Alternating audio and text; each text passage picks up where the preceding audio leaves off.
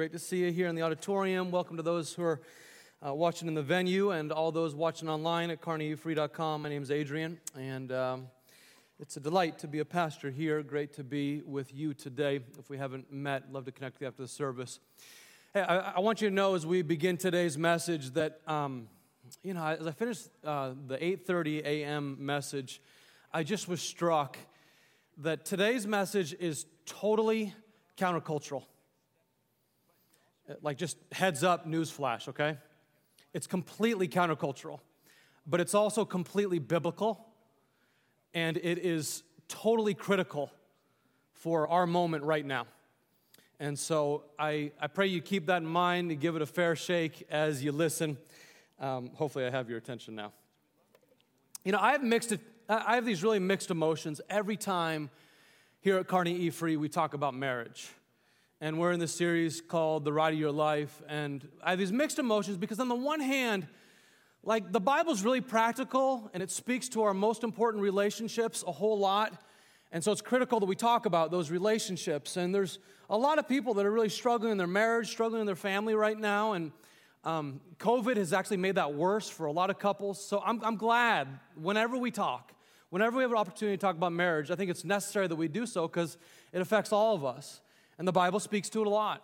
But on the other hand, I, I have this, this other emotion that comes over me when we talk about this because the simple truth is when you talk about marriage, you run the risk of inadvertently marginalizing people who are not married. You run the risk of telling people who are not married that, like, they're not as critical to the church, which is absolutely false. And you run the risk of setting aside like large groups of people, including those who are widowed, those who are single again, those who are single now and long to be married, and those who are single and don't think they'll ever be married and maybe don't even want to be married. And that's especially so in a diverse congregation like God has given us. We give thanks to God for the diversity that He's given us in terms of all those different stages of life that I just noted. But I want to start off, though, this morning by just noting a couple myths that sometimes the church advances, whether it be intentionally or unintentionally related to marriage. And the first one is this that marriage is the standard. Oftentimes in the church, people are subtly told that marriage is the standard, and so if you're not married, you're kind of substandard. Or maybe you better start praying for marriage because, again, that is the standard.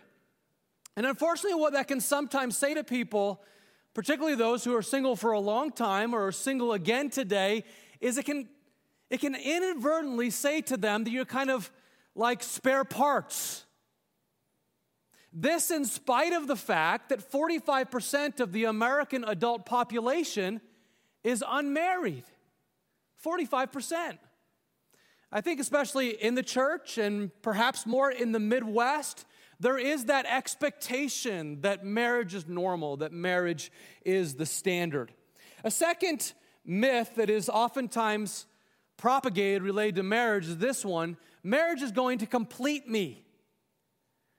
That I'm kind of partial right now, but if I get married, then I will become a complete, full, whole person. You hear this a lot from Hollywood, and sometimes well, we hear it from others in the church as well. That um, if I just found that someone special, then all of my emotional and relational and maybe financial and spiritual problems would be fixed. And if you believe that today, Talk to some married people. And you'll learn that you're wrong. Okay, marriage will not complete you. Again, I, I hope that this church would never intentionally communicate these myths to singles. If you are single today, if you're married and you are spiritually lonely today, if you're a widow today, if you're single again today, hear this Another person is not made to complete you. If you're married today, hear this Another person is not made to complete you. Only God is intended to complete you. Only Jesus Christ our Lord is able to complete us. Do you believe that? This is biblical truth. Turn with me to 1 Corinthians 7 if you brought your Bible here today. 1 Corinthians 7, you'll find after uh, the book of Acts, then Romans over in the New Testament, John, then Acts, then Romans, right before Second Corinthians and Ephesians and Galatians. We're going to mark our way, underline some passages, encourage you to underline a number of, number of verses here from 1 Corinthians chapter 7. And this is the Apostle Paul writing to his church in Corinth, Greece, and he's writing in response to a letter that they have sent him.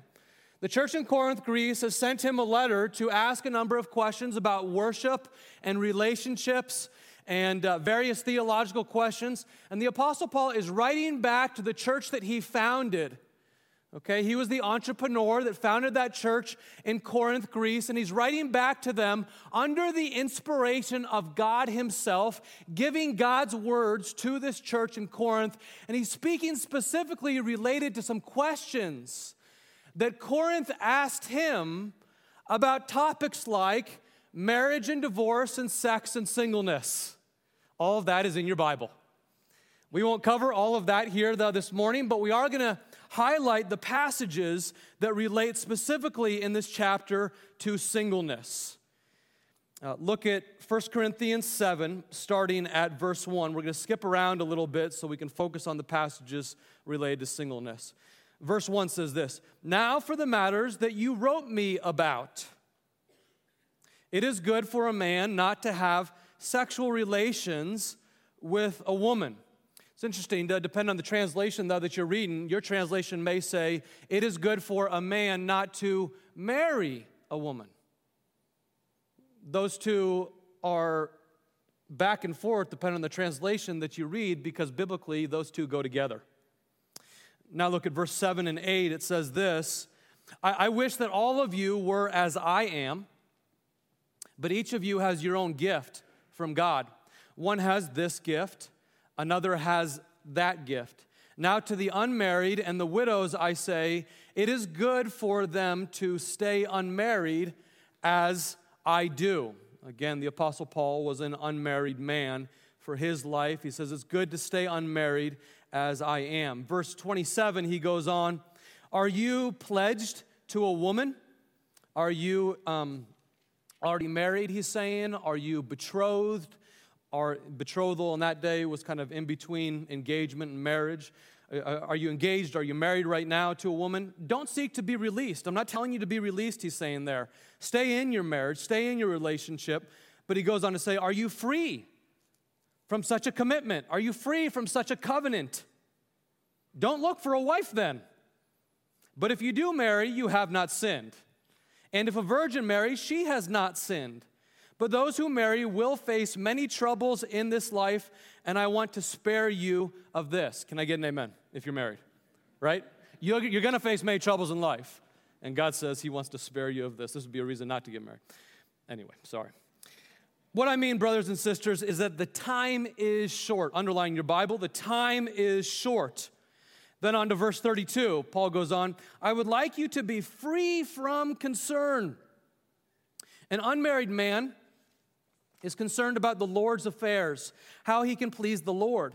But a married man is concerned about the affairs of this world, how he can please his wife. And his interests are divided between the two.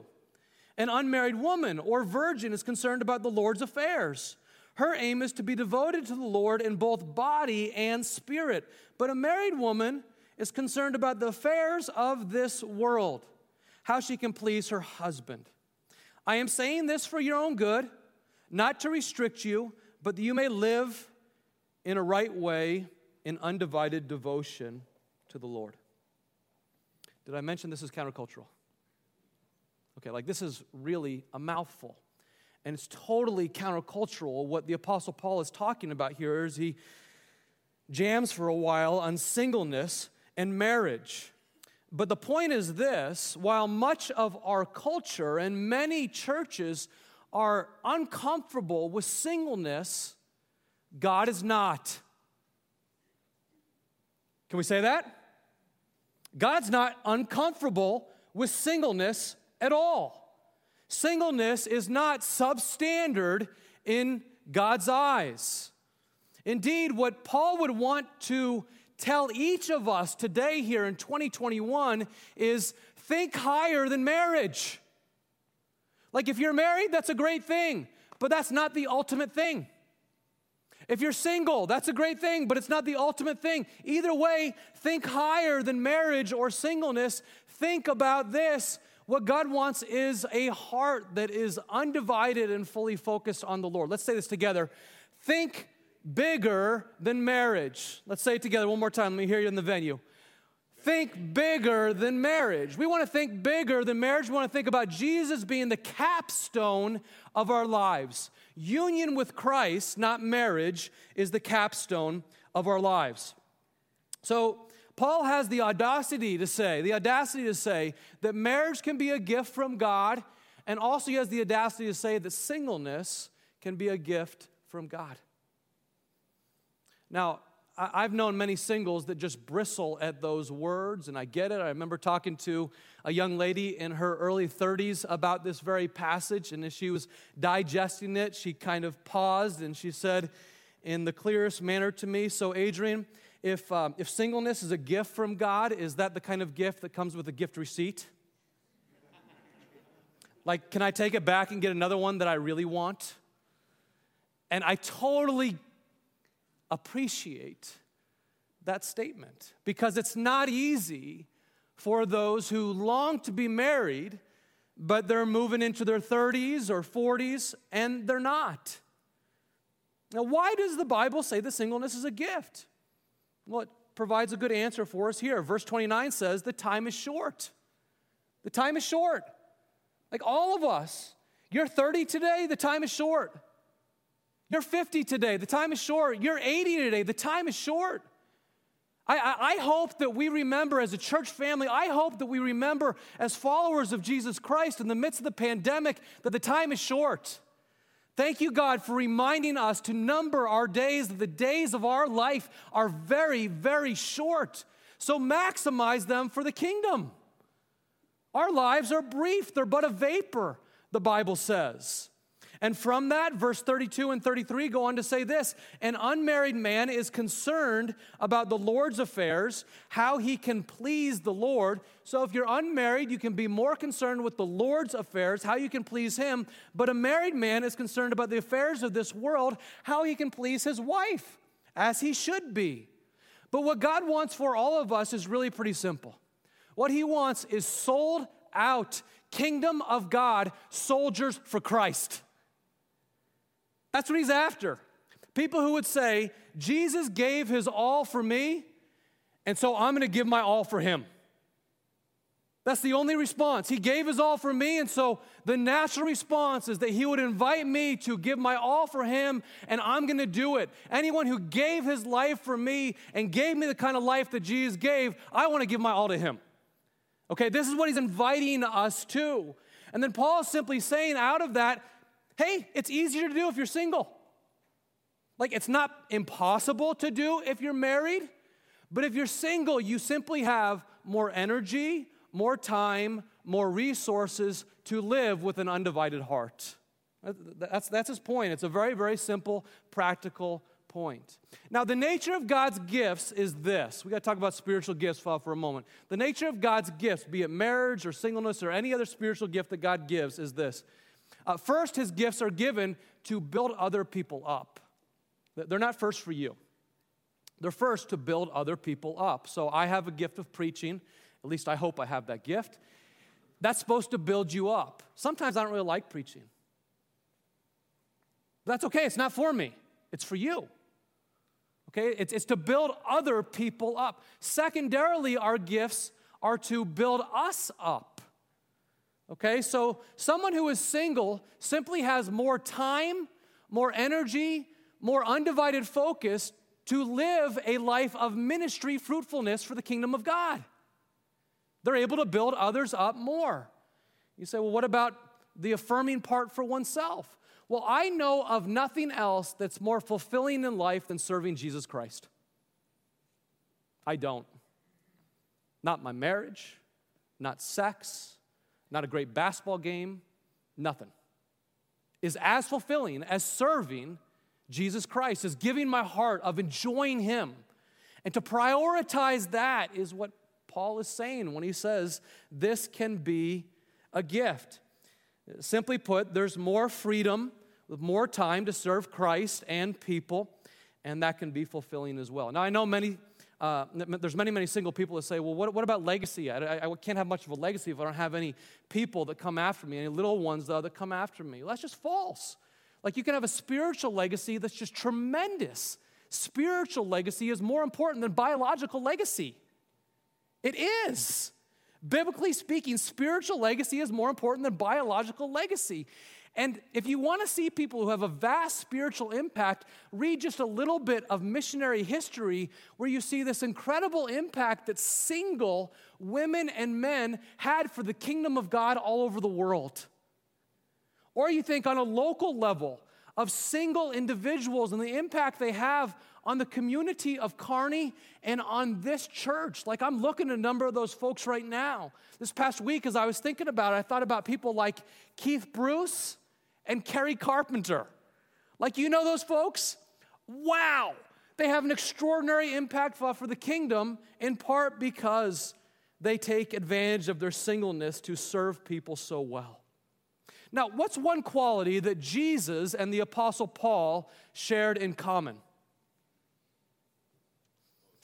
They're both single. Thank you, brother. It's probably a dumb question because they shared many things in common, right? But the answer I was looking for is this guy says they're both single. Were they incomplete people? Somebody say no. No. Were they unfulfilled people? Somebody say no. Okay, this is silly. This is the myth that our culture and our churches propagate. It's just silly. Okay, Jesus was the most fulfilled, happiest, joy filled man who ever lived without sex and without a wife. The Apostle Paul wasn't too far behind. The Apostle Paul talks about the struggle that he experienced in life. He understood like this struggle of living in plenty and living in want. And uh, he said he learned how to be content in all different circumstances, Philippians 4. I, have learned how to be content in every different circumstance that I might face myself this side of eternity. And the Apostle Paul learned the pain of disappointing family expectations. And family expectations in Judaism of his day, which he was raised in, was very much that you would have a family. But he disappointed his family expectations as he sought to follow God's call on his life. He disappointed those expectations. But he said, I'm going to follow Christ as Christ has called me. In the midst of the struggle of having little and having much, he said, I've learned the secret of being content in any circumstance. I can do all things through Christ who strengthens me. Okay? Like that needs to be our, our heart's call. Whenever we're going through struggles of various kinds, it could be related to this or some other thing though, that you're thinking of right now. I can do all things through Christ who strengthens me. I can be content in Him. I think bigger than marriage. Think bigger than marriage. You see, contentment is not found through another person, contentment is found through Christ. Indeed, marriage will cease to be a great thing if you idolize it as the greatest thing. It's not meant to be the greatest thing. Don't idolize it. It can be a great thing if it finds its proper place underneath Christ.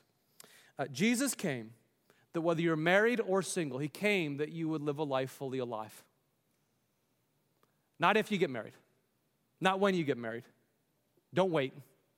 Live fully alive in Jesus today. Um, I was talking to a dear friend about this a few years ago, and I asked him uh, how we as a church could better support him as he was moving into his 40s. And he longed to be married, but God just hadn't brought that to him.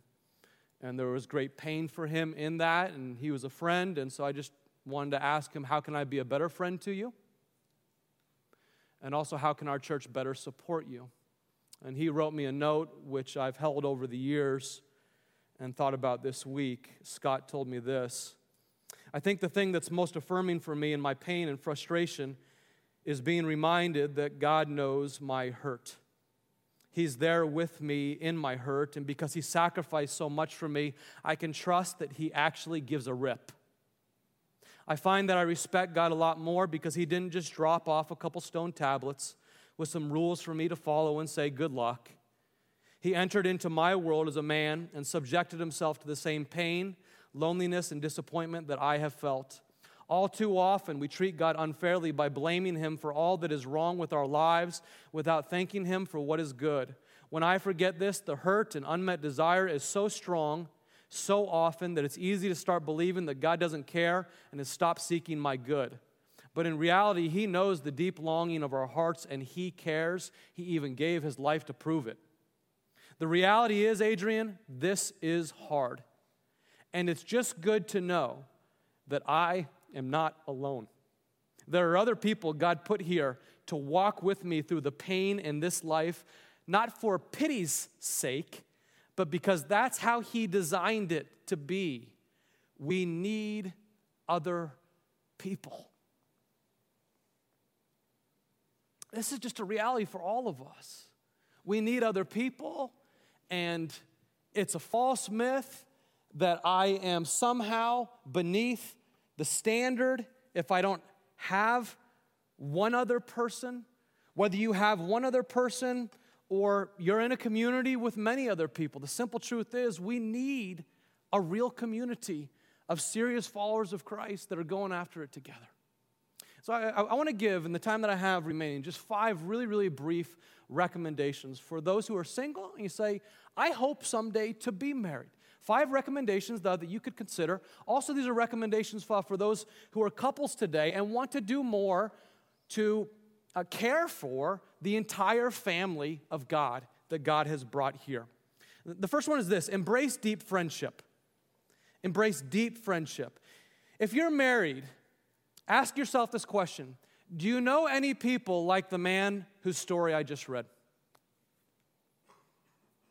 Do you know anyone like that? How can you bring them in? Do you know any widows? How about widowers?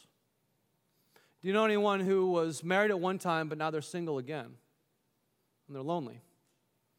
How do you bring those folks in? Because the reality is, as he said, this is really hard, but God made us to need one another. Okay, we are made for community, and that is especially true for those who are single right now within our church community. Let's be intentional about including single people, not allowing them to ever feel like spare parts, but essential members of this church family. We are better together across our very diverse experiences. I'll never forget a teaching lesson that I sat in underneath the author named Wesley Hill. Wesley Hill's a wonderful author. He's also a professor at Trinity School of Ministry in Pennsylvania. And um, Wesley Hill was talking about the value of spiritual friendship. And I was with him and maybe 20 others as he was teaching on the value of spiritual friendship. And Wesley is a man who's now probably about 40, and he's only exclusively across his entire life experienced same sex attraction. Okay? And he's chosen as a disciple of Christ to follow Christ and what he believes Jesus says about expression of sexuality. As difficult as it may be, he's chosen to follow what he believes the Bible teaches. He's chosen that route because he believes that Jesus rose from the grave. And because Jesus rose from the grave, he wants to believe everything that Jesus said. And Jesus said all of the Bible is true. And so he's going to go with what the Bible says as opposed to what he wants. Okay? You following me? And so he's made this very, very difficult decision to live a single celibate life across the entirety of his life to go against his emotions and to choose to follow Christ in community. And I was in a small group with him, and another student asked a question of Wesley and said, How have you done this, Wesley? This must have been so difficult. And he immediately quoted Jesus' words in Mark chapter 10, verses 38 and 39, in which Jesus said, I tell you the truth, anyone who leaves mother or father, brother or sister, son or daughter, for my sake and for the gospel will not fail to receive 100 times more. Brothers or sisters, mothers or fathers, sons or da- and daughters, in the age to come and also in this present age. And he said, That's been my experience. I chose to take a really big discipleship step, and my church chose to come around me. My church chose to come around me and love me right where I am. And today he's part of a life group. In addition to that, he's godfather to five kids in his church, and those kids call him uncle. He's been invited to live with one family in his church with a few kids, all of whom call him uncle. And he would say, I've been given 100 times more than what I gave up for following Christ and the gospel. That's the church. That's genuine community for someone who chooses to step out in faith and take a really difficult discipleship decision to the end. I love the way Hill says it in his book, Spiritual Friendship. He says, We do conceive of non sexual relationships in the family of God. We really are a family in more than a vague metaphorical sense. Now, it's up to the disciples around them, around the singles, to be their family, to be family for the person who has left all for the gospel. This is a critical word for our married folks in the church, is a critical word for life group leaders in the church. The question is, what are we doing to welcome and include those who have a different experience right now of family? What are we doing for them? And for single folks in the church, I want to encourage you the same thing. Embrace deep friendship. Enter into a robust community with others that can support you in your singleness. And then simultaneously, if you choose to date, look for friendship.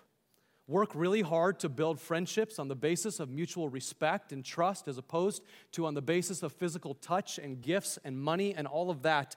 Build friendship as you begin to date and allow a position of respect to grow as you know each other as friends first. Second, I want to encourage you, single folks, to resist emotional involvement with a non believing person. The Bible everywhere assumes that Christians would marry other Christians.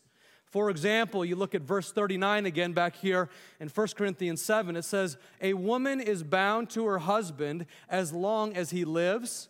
But if her husband dies and she becomes a widow, then she is free to marry anyone she wishes. But here's the caveat he must belong to the Lord. Okay, the assumption and the explicit statement in the scriptures again and again is that we would marry other people who share our spiritual convictions.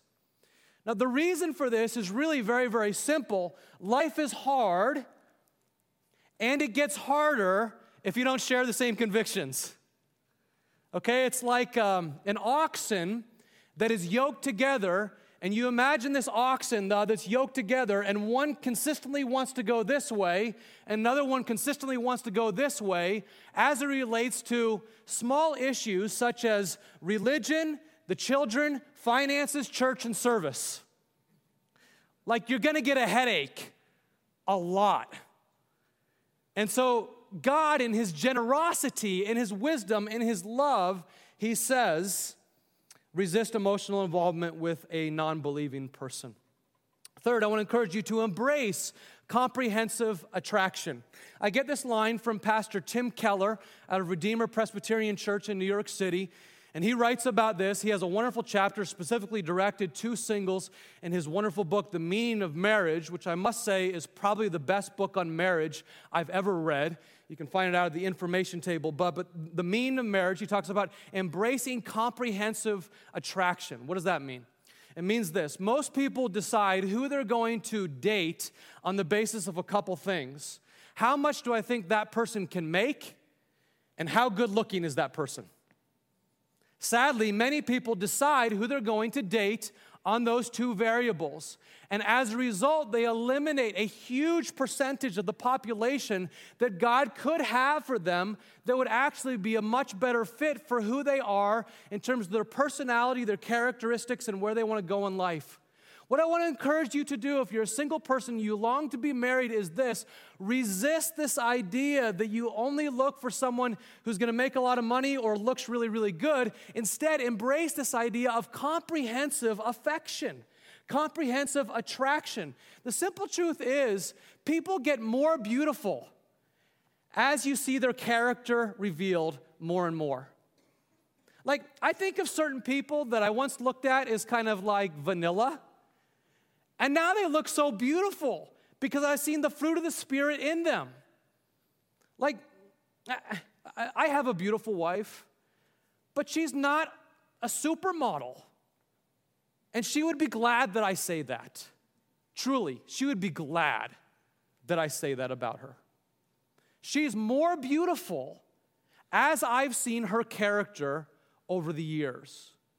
You look for someone that demonstrates the character of faithfulness of integrity, of self control, of peace, of other centered love, the fruit of, of joy. And then over time, that person becomes more and more attractive to you. Uh, sadly, I see many marriages fail because people have thought, I'm just going to find someone who's really beautiful or who makes a lot of money. And then a few years afterwards, they realize that they're married to someone they can't really respect much. But the truth is, we can slowly grow in attraction with each other. We can begin to shine more as we see the character of Christ growing in someone over time. Fourth, I want to encourage you to resist cohabitation. Okay, there are a lot of reasons to resist cohabitation. I can't get into all of them this morning. If you are struggling with this and you'd like to talk to any pastor about this, the pastors here at this church would be happy to talk to you about this. But I'll give you a few real quick reasons why I would encourage you to resist cohabitation. The first and the most important reason is the Bible tells us to. Okay? There's four different times that the scriptures say this. This here it is at the creation mandate. These are God's words at the beginning. Jesus says this two other times, and then the apostle Paul says it a fourth time as well. So from Moses to Jesus twice to, to the apostle Paul, therefore a man shall leave his father and mother, a woman of course, would leave her father and mother, and she shall cleave, he and she shall cleave to one another. What that means is they will come together financially, They'll come together under the same rooftop. They'll come together relationally and spiritually. They will cleave together. They'll make one new, fresh family start together. And then after that, after that, after that, somebody say, after that, after that, they become one flesh. After that, though, they become one flesh. Now, I know that's a hard and countercultural word, but that's what the Bible says. And it says it for many, many great reasons.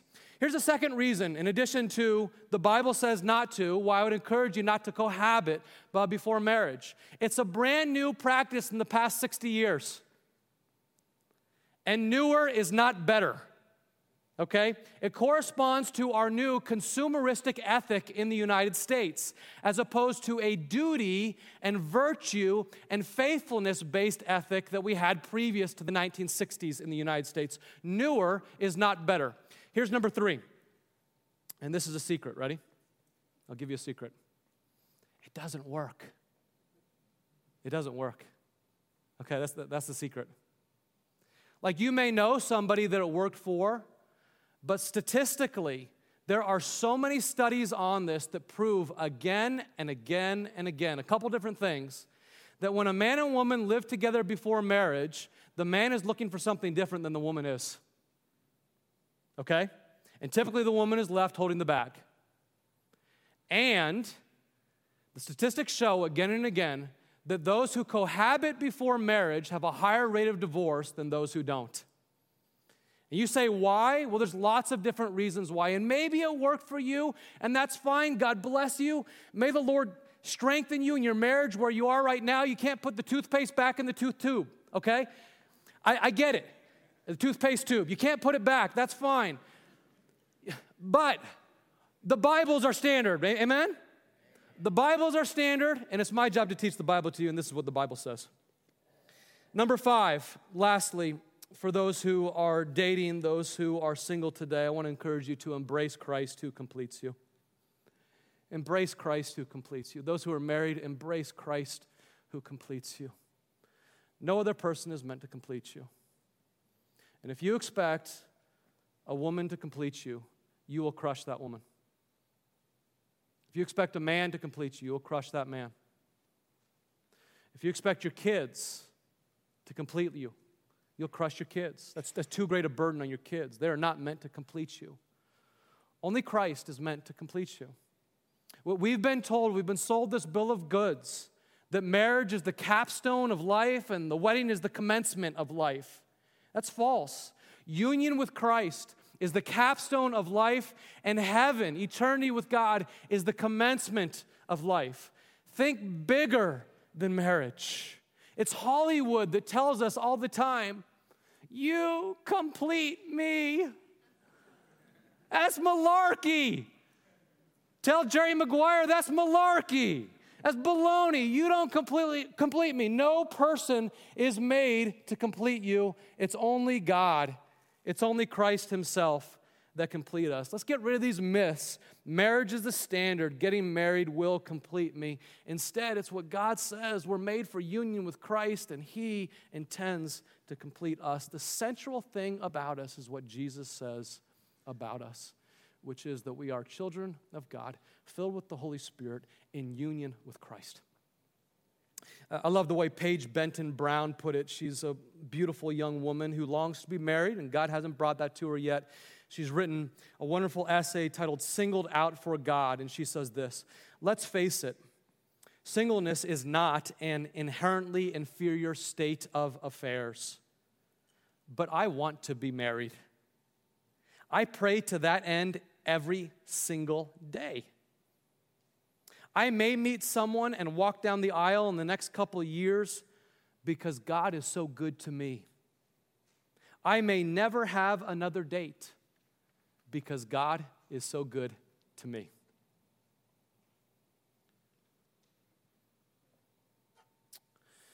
Here's the truth you are the possession of the Lord's. He who created you, O Jacob, he who formed you, O Israel, you who are God's people, I have redeemed you. I have summoned you. I've called you by name. You're mine. You're mine. You're mine. Totally complete in Christ, fully known by Christ, fully loved by Christ, totally complete in the goodness of God. So, Father, I want to pray that for my friends here today.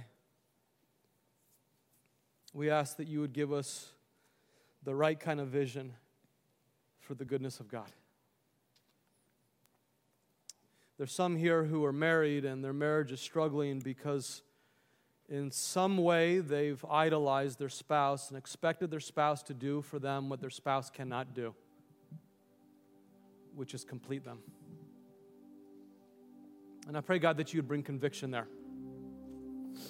And you would bring a new resolution to pursue you as our first thing. And I pray for those who are single and are lonely, that you would surround them with a great community.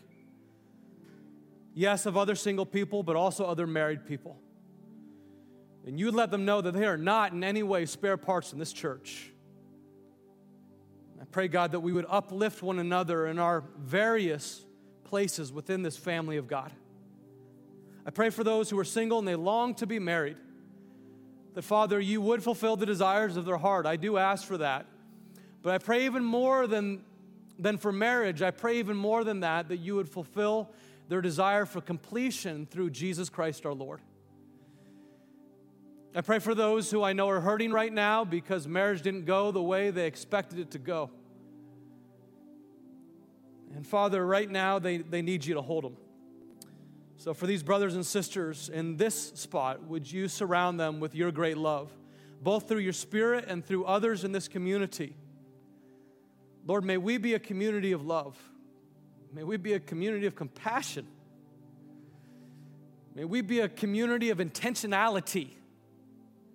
Not a community that just looks out for our kind, not a community that just goes to people who are in the same state of life as us, but a Christian community, the family of God, who builds each other up in the various states that we find ourselves in. We'll always look to you. You're our good, good Father. In Christ's name we ask. Amen.